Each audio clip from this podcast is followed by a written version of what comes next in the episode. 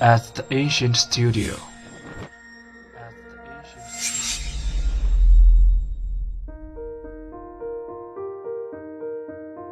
精作剧目，精作音乐，我们用声音说话。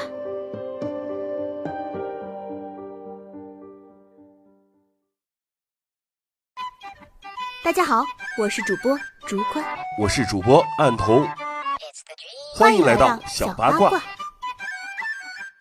哎，安童，你最近有没有什么好看的电影推荐给我啊？我头上都快长草了。哎，正好，我最近呢还真看了一部票房大卖的科幻电影《头号玩家》。啊，我听说过这个，前段时间我的朋友圈和空间都被电影中的彩蛋刷屏了，简直就是回忆杀啊！哎，没错。那么，先让我来给大家简单介绍一下这部电影吧。《头号玩家》呢，由史密斯·斯皮尔伯格执导，由泰伊·谢里丹、奥利维亚·库克等主演。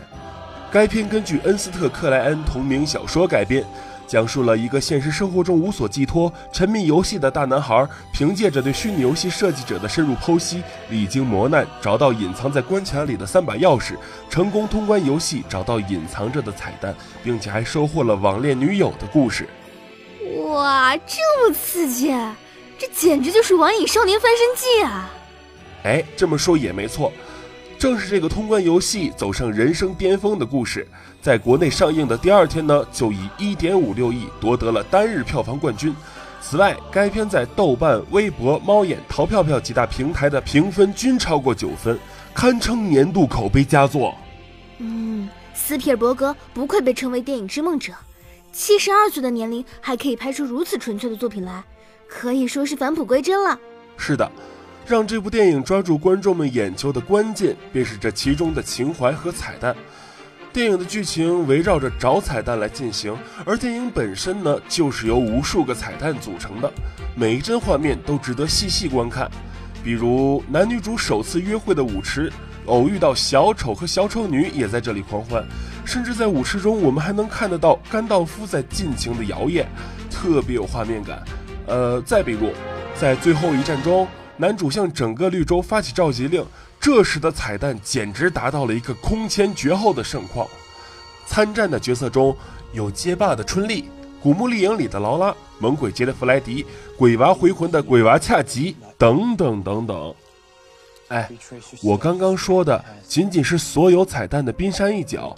有热心网友呢，曾经把这部电影中的彩蛋归纳为七个分类：人物篇。道具片、造型片、游戏片、音乐片、动漫片以及经典电影片，相信很多观众在观影的同时，关于曾经那些经典游戏、动漫和电影的记忆会再次浮现，从而引起共鸣。嗯，话是这么说，可是如果有一些彩蛋我不知道的话，会不会感觉看不懂啊？嗯，这个你倒不用担心。虽然说 get 到越多的彩蛋，观影的乐趣也就越多。但是，就算不懂，也不会影响到你的体验的。这一点，影片对于多数观众都十分友好。就比如说致敬《闪灵》的场景，我和爱奇的感受是一样的，那就是我不太爱看恐怖片，太吓人了。即便没看过这部经典，同款闹鬼的二三七房间、浴缸中的女尸、诡异的双胞胎以及被血淹没的走廊，都能给观众以视觉和听觉上的震撼。我们依然能跟随爱奇的视角身临其境，啊！什么？这里面居然还有恐怖电影吗？原来你害怕看恐怖电影啊？呃，放心啦，这部电影中的恐怖成分都是用来致敬经典的，都已经变成了一种情怀，并不会像原版那样恐怖。呃，像《闪灵》《猛鬼街》《鬼娃回魂》，都是一代人记忆中的经典噩梦，观影体验可以说是相当的刺激了。看完这部电影啊，我对斯皮尔伯格佩服的简直是五体投地。嗯，真的不恐怖吗？你不会是为了骗我去给你偶像贡献票房吧？嗯，不过说到情怀，我曾经看过关于他的一个影评，《头号玩家》最大的王牌和优势就在于他帮助无数钟爱亚文化的粉丝圆了一个美梦。